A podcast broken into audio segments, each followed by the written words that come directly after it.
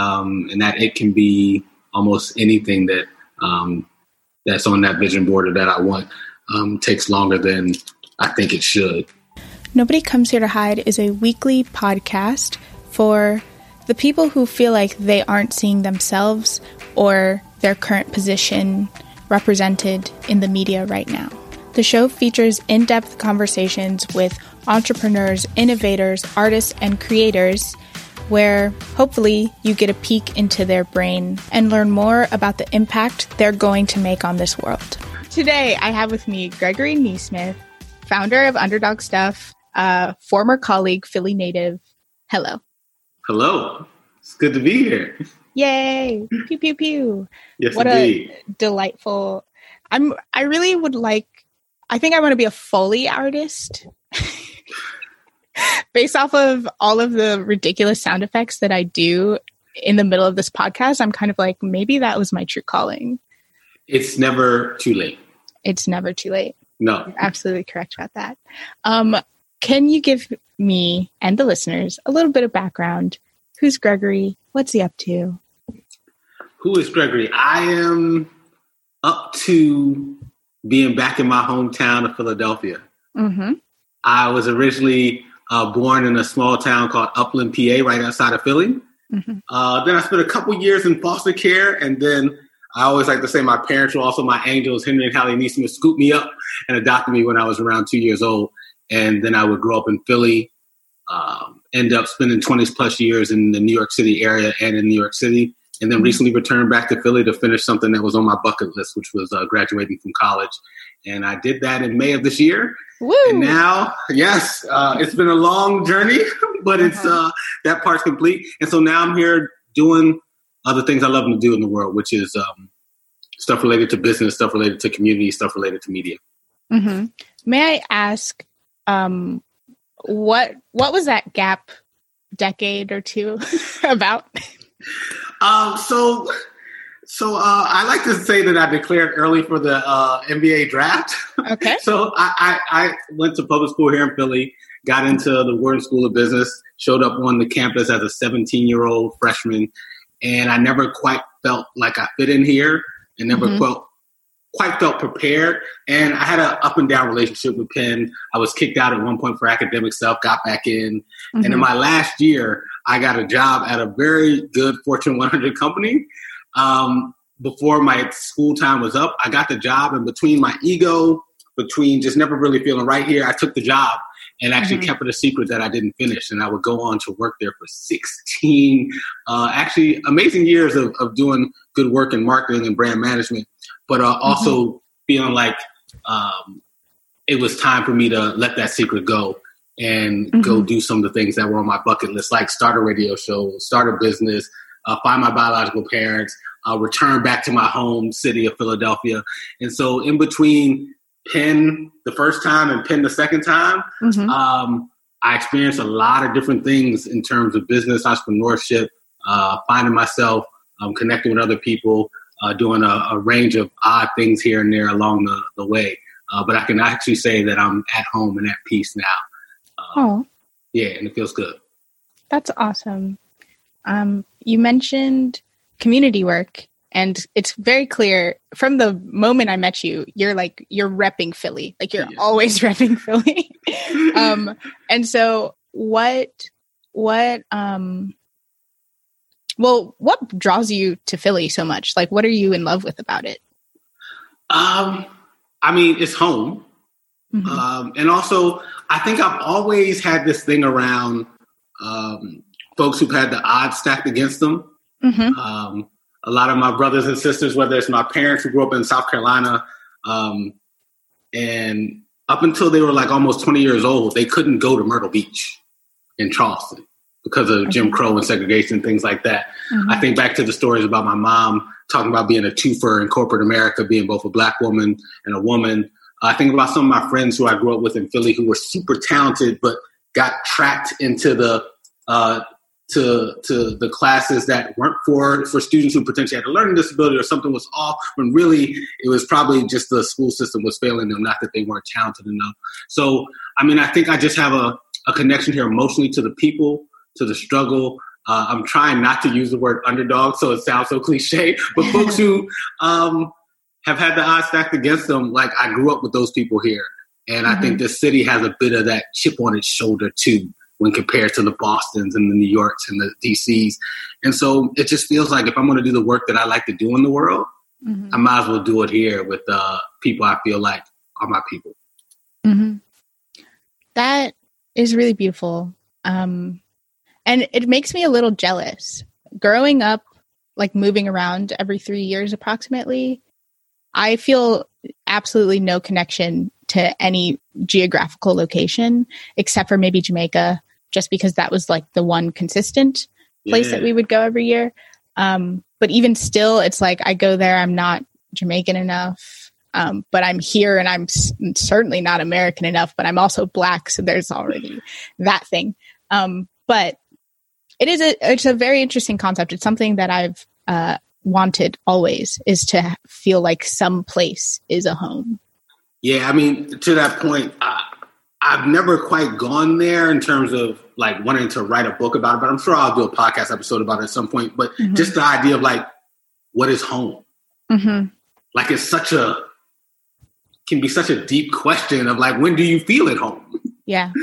Uh, so no, I, I feel you. And but but to that point, I lived in Philly for the first 23 years of my life, and still never felt at home and at peace. Interesting. So, so I think so. This idea of feeling at home, I don't think it's always necessarily been tied to the geography um, mm-hmm. as much as it is about I think being comfortable with where we are on the inside, who the people we're around. Um, a feeling and sense of home um, is not just a physical thing. Uh huh. So I've lived here twice, but only now do I feel at home and at peace. Mm-hmm. And is that to do with finding your people, or is that is that because you went somewhere else and you're like, this is even less correct? Does that make sense? Yeah, I think I think um,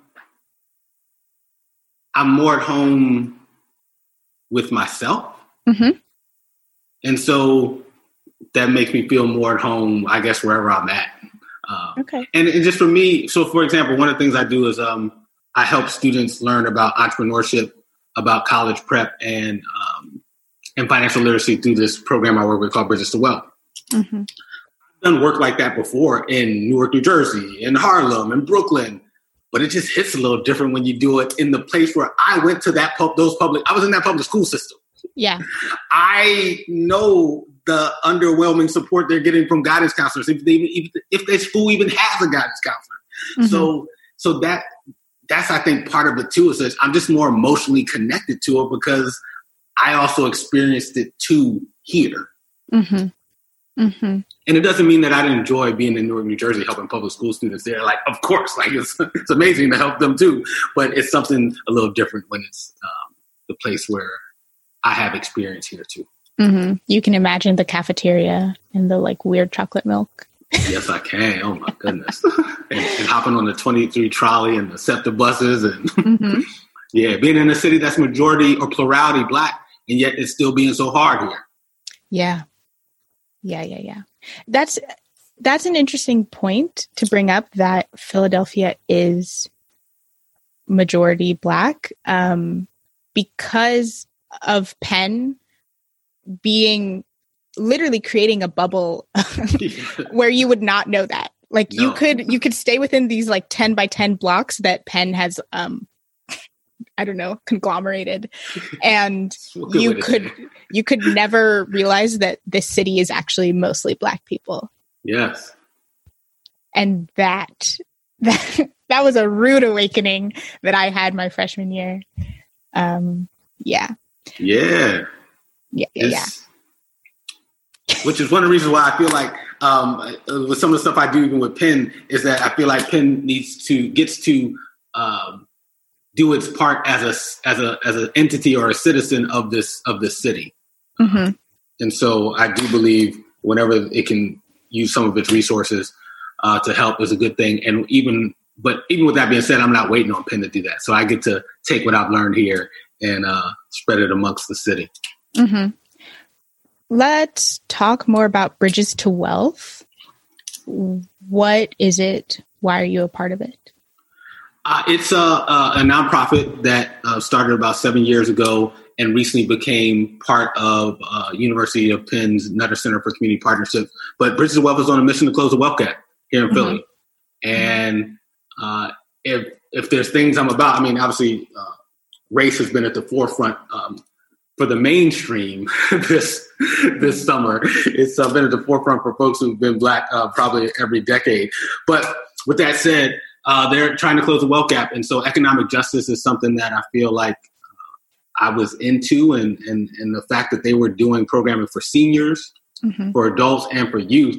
And I also needed and was looking for a, a part time job while I was in school.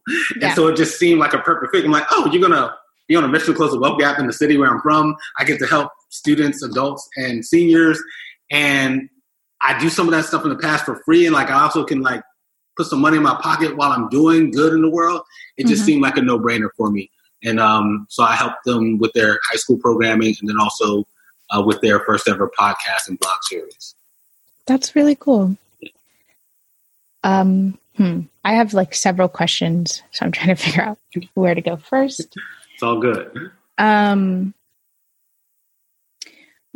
what has been the most rewarding part of working there? Like, if you have one story or like one aspect of it. Um, I would say the most rewarding part. So this summer, mm-hmm. Wealth had its second annual uh, summer business accelerator program. So for high school students and middle school students who want to work on a business project, they will get support from Penn mentors along with Penn professors, and they will work on a business idea, put a pitch together, and then folks from a panel of judges from FS Investments, a couple of places will judge them, and some people get awards, all this stuff. So mm-hmm. the the thing that was cool about that is that this summer, you know, there's a pandemic going on. I heard yes. Yeah, we've all heard, and we had to do it 100 percent remote. Mm-hmm. So making sure the students had access to Chromebooks and things like that, and and the fact that they were working together in teams, in some cases where they didn't even know each other until the program started. And so the thing that was cool about that, they got paid, they learned about financial literacy, they learned about business and uh, college prep. But the cool thing that made it the most enjoyable was at the pitch competition, nine teams presented, mm-hmm. uh, one middle school and eight uh, high school uh, teams. And the presentations were so good that FS Investments surprised folks. And at the end, they highlighted like three of the nine, and you're thinking like, oh, those are gonna be the three to get the prizes. But they were so well done that they um, awarded funding to all nine groups. That's incredible. And so, literally, the next day, I got to meet one of the teams that I directly mentor, and I said to them, I go, I've been trying to do this business thing for a long time, and I've never been an award-winning entrepreneur. and so, one of the most memorable moments was that these students, with all the stuff going on around them in their mm-hmm. personal lives, with their family, with the city, that they would dedicate time to learn about business, financial literacy, and and um, financial literacy and college prep, and then in the end pull off amazing presentations, better than some I've seen from professionals and from college students, and then get rewarded with that with actual funding was amazing. So mm-hmm. I got to work with award-winning um, seventh through twelfth grader entrepreneurs this summer, and that is amazing. And they did it all virtually. And as we know, there's companies that are still trying to figure out how to do virtual work, and they did it. Definitely. Yes. Wow, that's awesome. It's really cool. Um, you mentioned earlier uh, making a radio show was is on your bucket list. So, what draws you to that medium? Uh, I think there's something about it that it's um, for one. I just remember growing up that my parents listened to a lot of radio, mm-hmm. and uh, late at night when I was supposed to be asleep and I didn't have a TV in my room, I did have a radio, and I would mm-hmm. listen to the radio. Yeah. And I just thought it was something so cool about how accessible it is, and the ability to like have everybody's voice be heard. Mm. Because while there's the host, people can call in, mm-hmm. and you can be anybody in the world and say your comment or question or gripe. And so to me, it's one of the uh, few mediums that's open to all and yet can be heard by a lot of people too. Mm-hmm. Um, and so I just wanted to be part of the conversation. And sometimes that's asking questions, sometimes that's saying uh, my thoughts, and sometimes it's a little bit of both, or it's featuring other people. But I, I think there's something about the access and being heard about it that um, that I love, and you can educate people, you can entertain people, you can inform people. Um, so I just think it's one of the best mediums uh, for connection. Mm-hmm. Mm-hmm. What What has the process been thus far for creating your show? Um, I think the number one process was was getting over the hump of like, does my do I even does my voice even matter? Mm-hmm. Um, so literally, since I was ten years old, I always wanted a radio show, and it took me decades to get up the courage to to pick up a mic because in the end, it's actually not that hard to have a radio show. Mm-hmm. Like literally, I talked to a, two friends of mine back in 2015. We were like, "Oh, we should start a show." We gave ourselves a three month deadline, Mm-hmm. and we literally just made up something. We called it Dudes of Disruption. Um, we one of my friends knew a guy who had an internet radio station. We paid to get on air time, and then guess what? I was an internet radio show host. Yeah. like just that quick. And then if you keep doing it every week, then guess what you are? You're a, a internet radio show host. And then eventually, once you have a show, then we pitch it to this community radio station, uh, WHCR 90.3 FM, the voice of Harlem. And then they said yes because we were doing a show and we had like proof of doing it and concept. And then next thing you know, I was a radio host. And I did a WURD here in Philly. I was an intern for this 25 year old. Actually, their their show was called the Word Up Show on Saturday, Mm-hmm. and it was for Black millennials to talk Black culture, politics, and sports. And I was like, hey, I want to get more radio experience, so I actually volunteered to be an intern. And so I'm live tweeting for this 25 year old. I'm answering phone calls and doing all this stuff so I could like be on a for profit radio station Yeah. and uh, the cool thing is, he went on vacation a couple weeks in. And he was like, "Hey, can you host the show for us? Because we don't want to have dead air or repeats for two straight weeks." And I was like, "You want me to host the show?" and and, I, and he went to Temple undergrad. He had journalism, all that stuff, and so he knew countless people who were like probably more qualified to do it. And I said, "Why do you let me host the show?" And he goes, "Well." When I needed help on the show, nobody else was helping me do live tweets and produce the show. You were, so you get to host the show.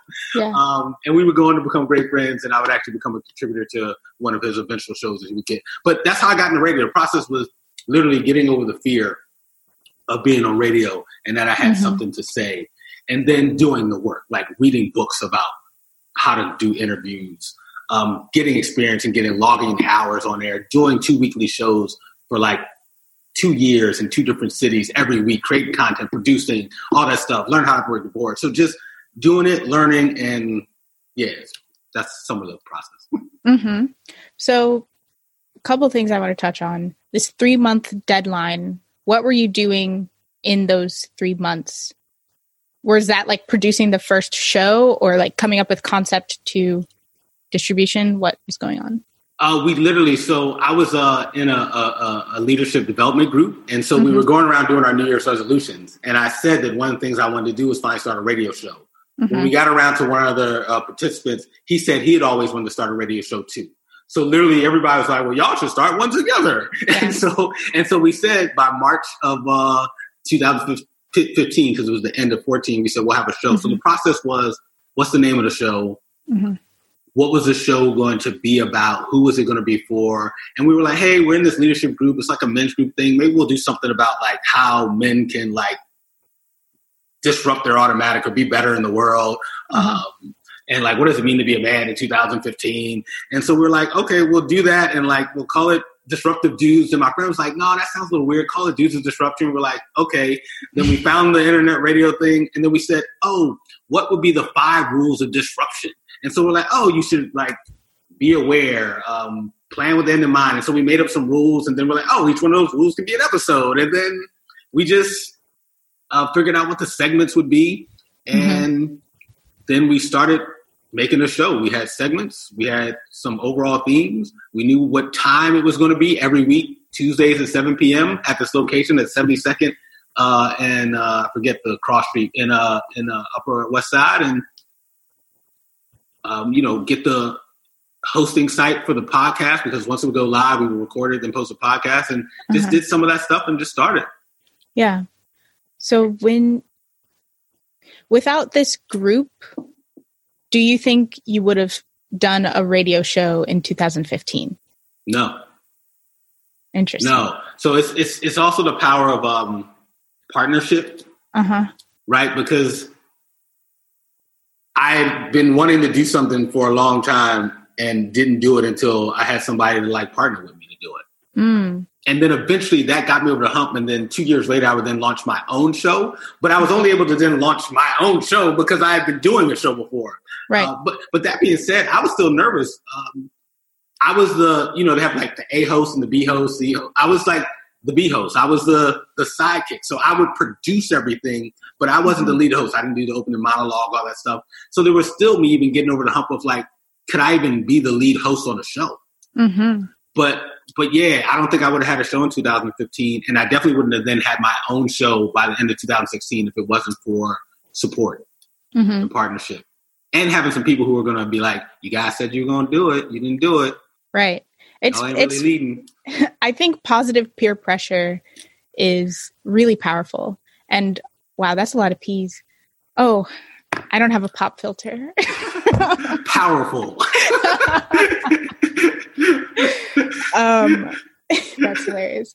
Um, but yeah, it's something that I think is slightly underutilized or just trying to use, um, well, it's descriptive norms, but peer pressure um, in a positive way. You know, instead of say no to drugs, which you should also maybe do, whatever. Why aren't we talking about like uh, say yes to, I don't know, your dreams? Listen, I don't make the t-shirts.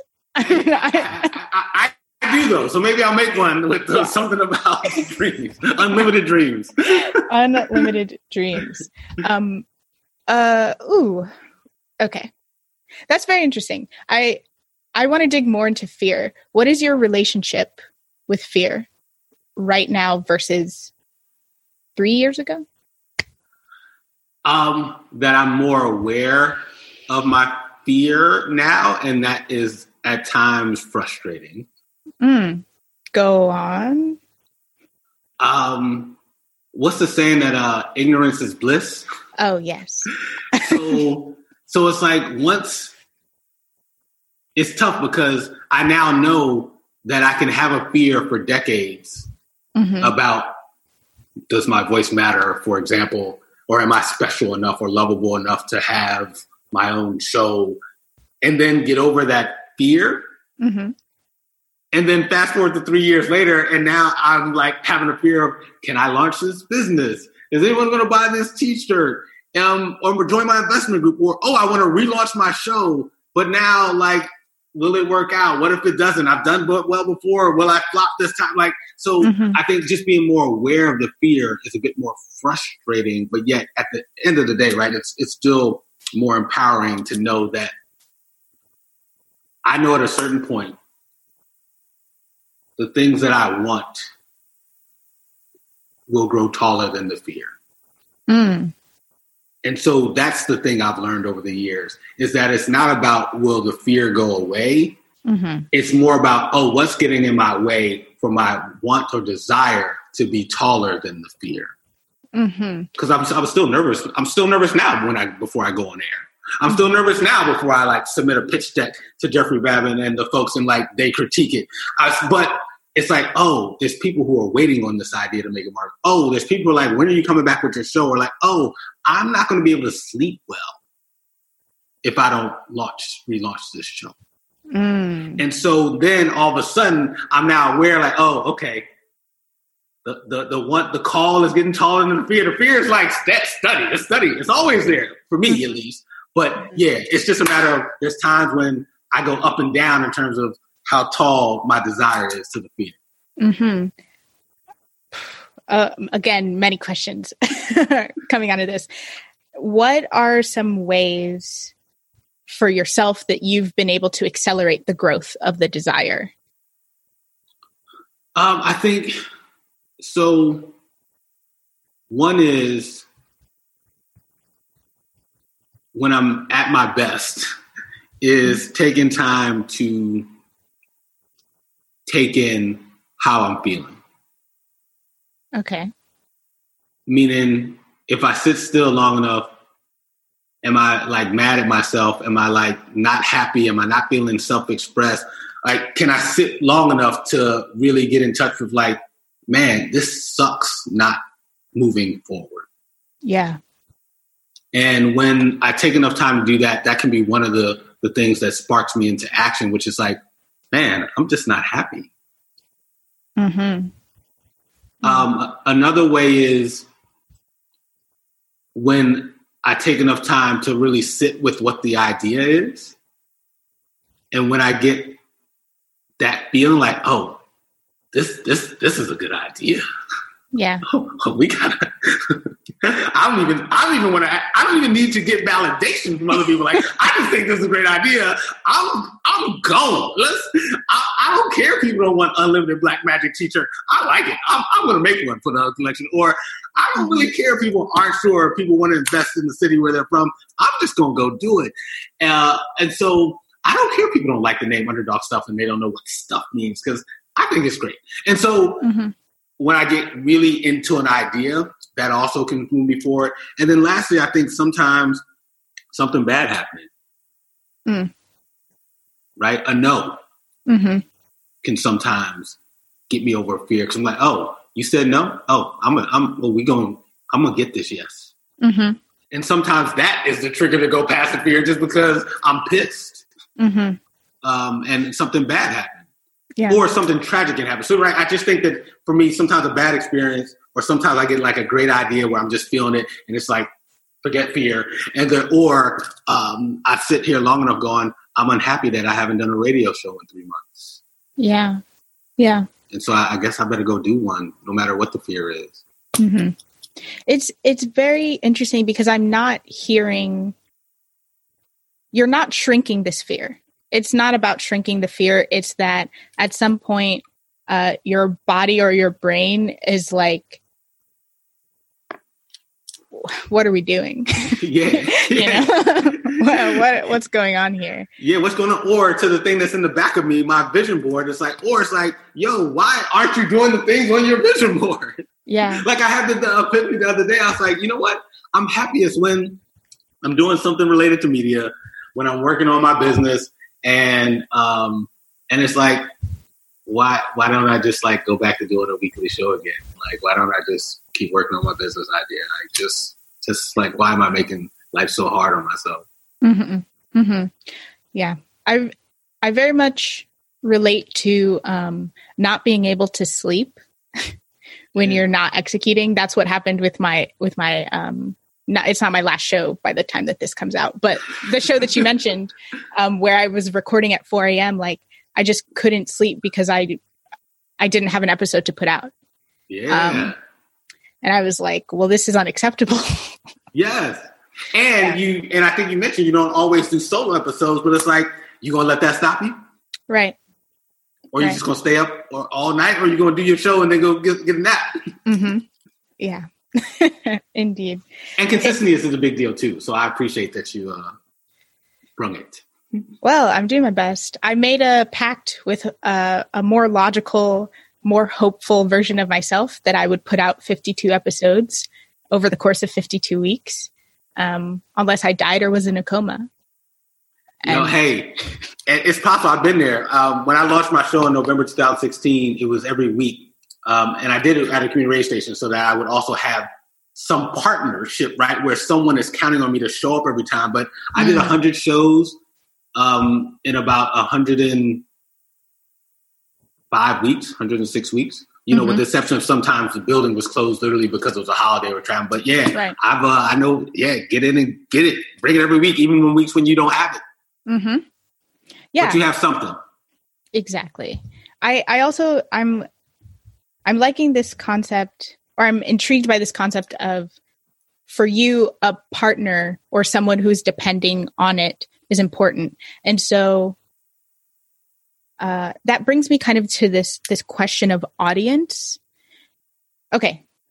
There's a there's a bit of a rhetoric where what we're hearing a lot we collective we whatever um, what we're hearing a lot is i want to grow. I want a bigger audience. I want i want i want like whatever you know Yep. it's about getting bigger.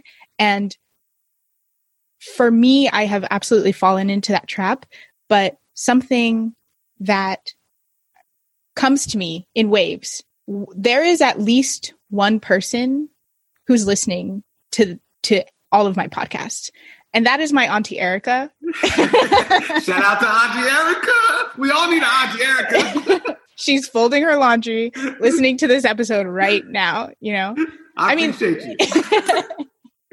there's also i mean there's other people right who i think are listening like quite consistently and why i guess i'm getting at how do we as entrepreneurs artists creators how do we continuously remind ourselves that that one person is not something to take for granted Yeah.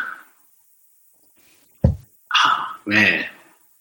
The audience thing. Um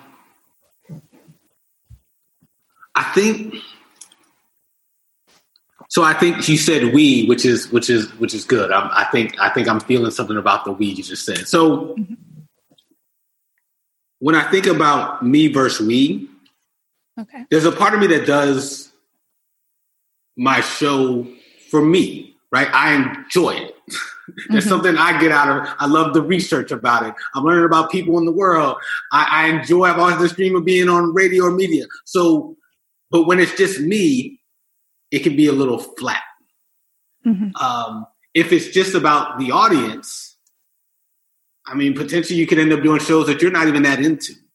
hmm Um, and so when things are about we, like everybody's included, right? So Right. I think when I'm when I'm when I'm thinking about the we, it's like, oh, this show is going to be good for me and that person.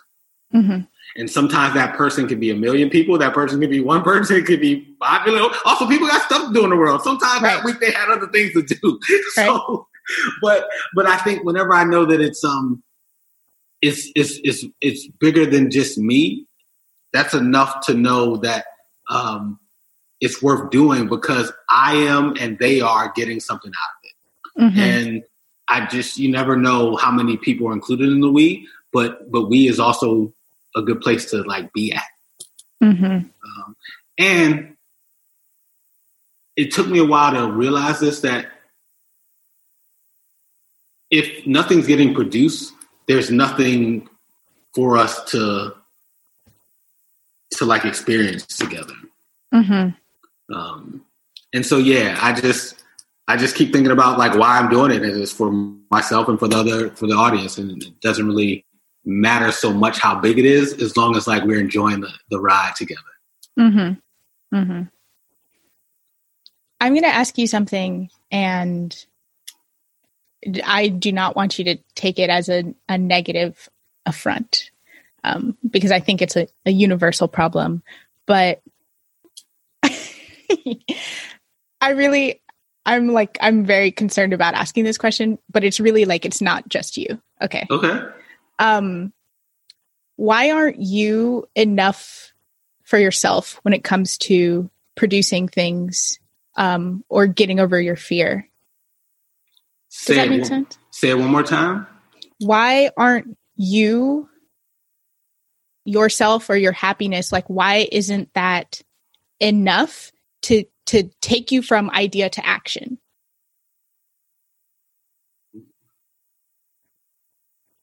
Why am I not enough to take myself from idea to action?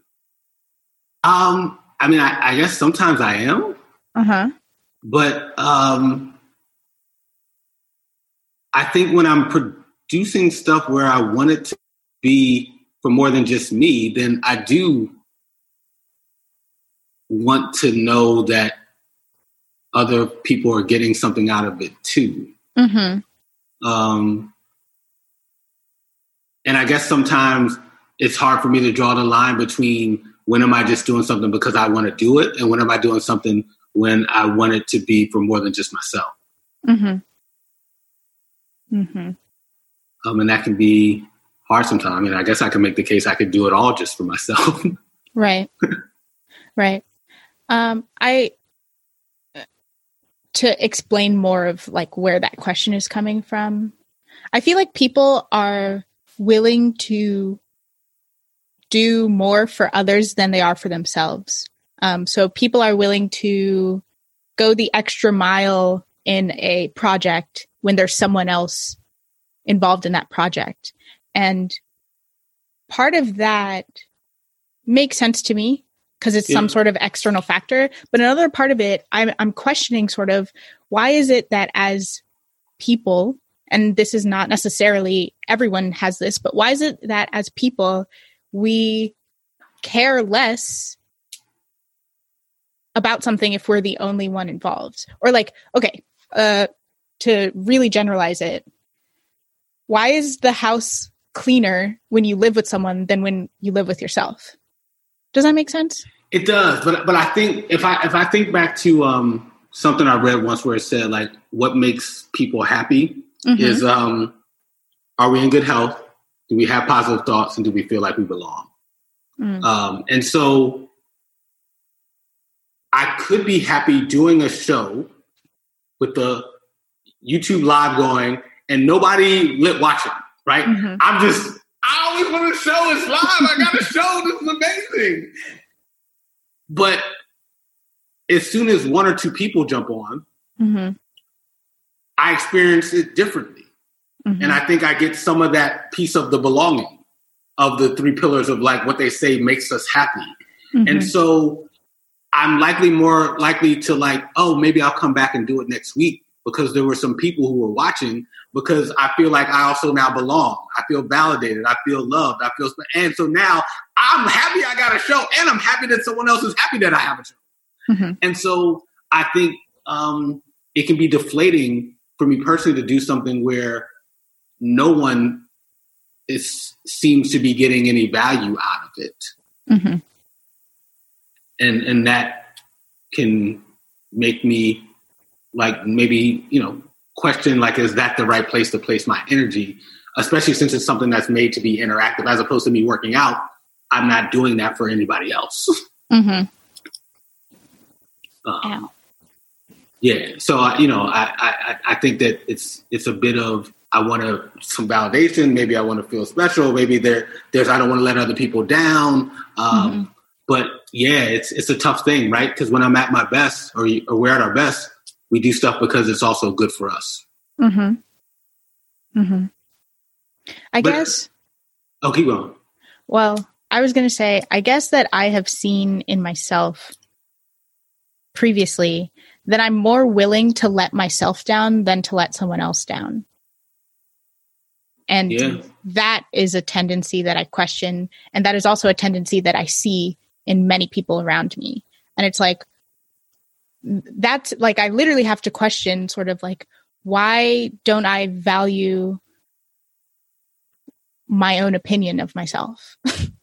right? Or like maybe that's maybe that's taking it like maybe that's jumping, but like why why aren't I worth performing for just me alone? Yeah, I mean, I think I think it can be both though, mm-hmm. um, because I've also like the first time I I think back to when I started my own show, not the one with the other friends, but my, my mm-hmm. own show. I did that for me. Mm-hmm. And I, and the reason why now I think back to that, I didn't even you know how you were told to like know who your audience is and things like that. Yeah. I didn't have. If you would have asked me in 2016 when I started my show, like who's your audience, I'm like I don't know. I'm just I just always wanted a radio show. so mm-hmm. I'm, I'm calling stuff and they let me come in every week. I'm going to talk about the stuff I want to talk about. I'm going to use a lot of words and I'm just going to have a blast because I've been wanting to do this since I was 10. Mm-hmm. And so I think that there's times when I do stuff that it's for me without caring about anything that other people think. And then there's times when I do care because, because I'm like, I'm a human being, right? And, mm-hmm. and so um, I can be inspired by Owens doing something being expected from other people from me, and sometimes it can be from myself, and sometimes I let myself down, I let them down. Like I, I don't, I don't know if it says like either or all the time. Yeah, that makes sense. Cool. Um, circling back a little earlier, you were talking about you're more aware of your fear, and you said something else about awareness, and I'm interested one, what made you more aware of the fear? And two, how do you cultivate self awareness in general? Um, so part of it is I, I got um, to do a lot of like leadership training. Um, mm-hmm. I also, um, once I left my corporate job, I explored a, a, whole bunch of gigs. So one of the things I did is I went to um, school for um, to become a professional, a certified professional coach. Mm-hmm. So part of that training is also field work of being coach, but also coaching other people and and learning about the, us as human beings. And so I, I went. I've done, I guess, a lot of work related to getting to know myself and getting to know people and and so I've just become more aware of um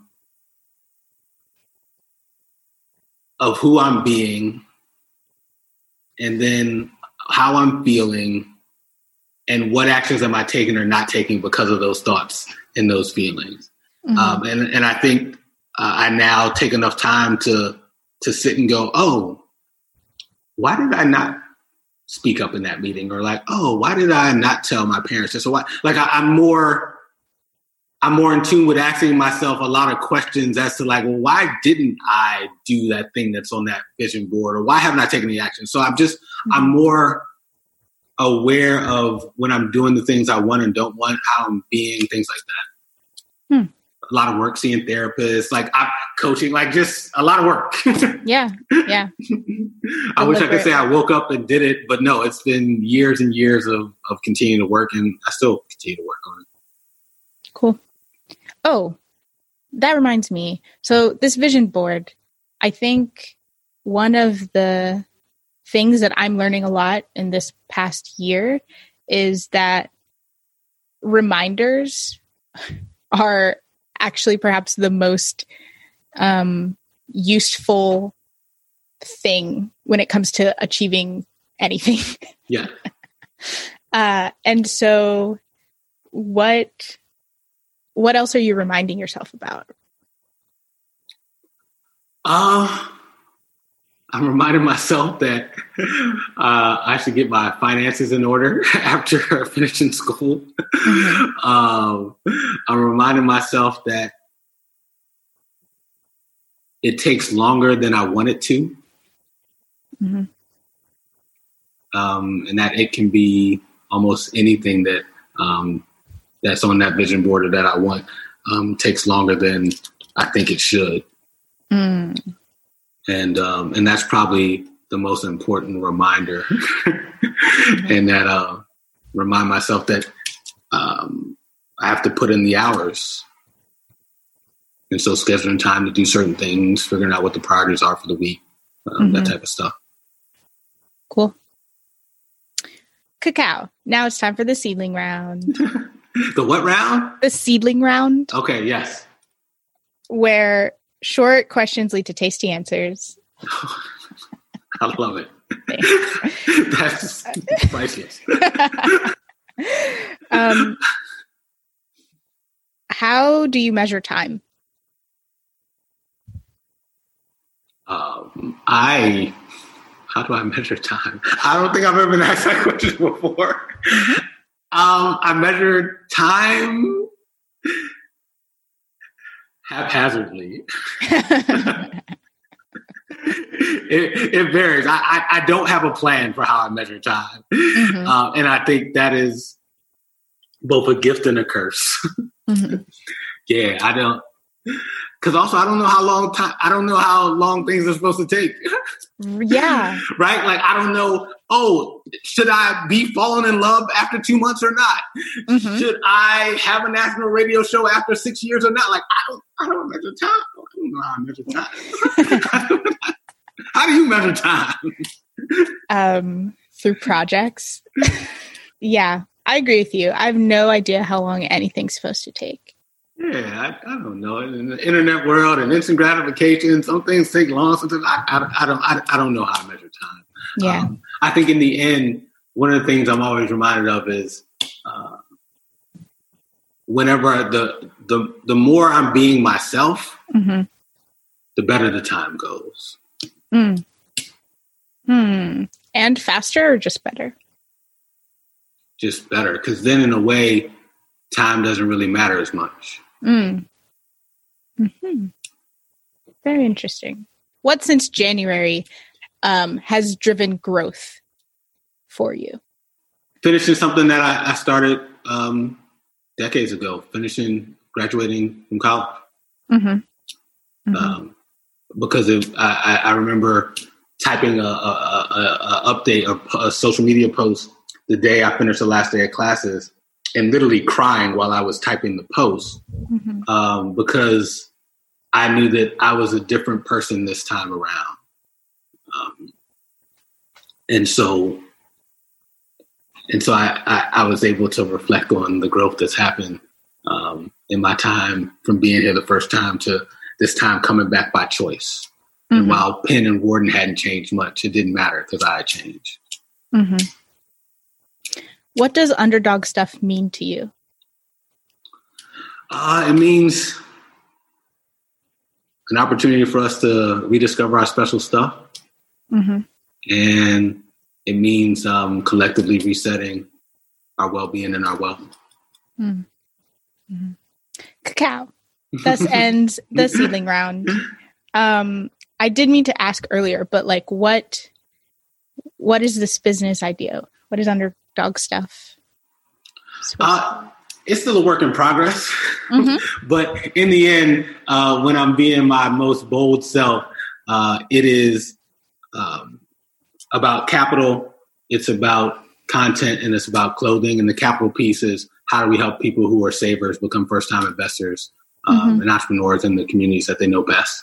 Mm-hmm. And I think there's an opportunity for us to build wealth together um, and make uh, things like that more accessible. So that's one piece. The content piece is creating um, content that helps folks reset their well-being and wealth, and is for people who are you know on the journey of navigating community, culture, and capital. And then the clothing stuff is just because I enjoy being creative, and mm-hmm. sometimes mm-hmm. for me, uh, making things is kind of cool. And I grew up playing a lot of sports, and so you know, you get a shoe deal or uh, uh, things like that. So I just think that uh, underdogs should be able to wear some clothes uh, that express uh, what they're going through and how they're feeling. And so mm-hmm. that's what underdog stuff is about: just helping folks reset their well-being and wealth, and doing it together. Mm-hmm. And what what is keeping you going? through like literal uncertainty? um, because I want it and people want it. Mm-hmm. All right. Yeah. Okay. Um, what is your greatest ambition in your entire life? ambition my entire life is to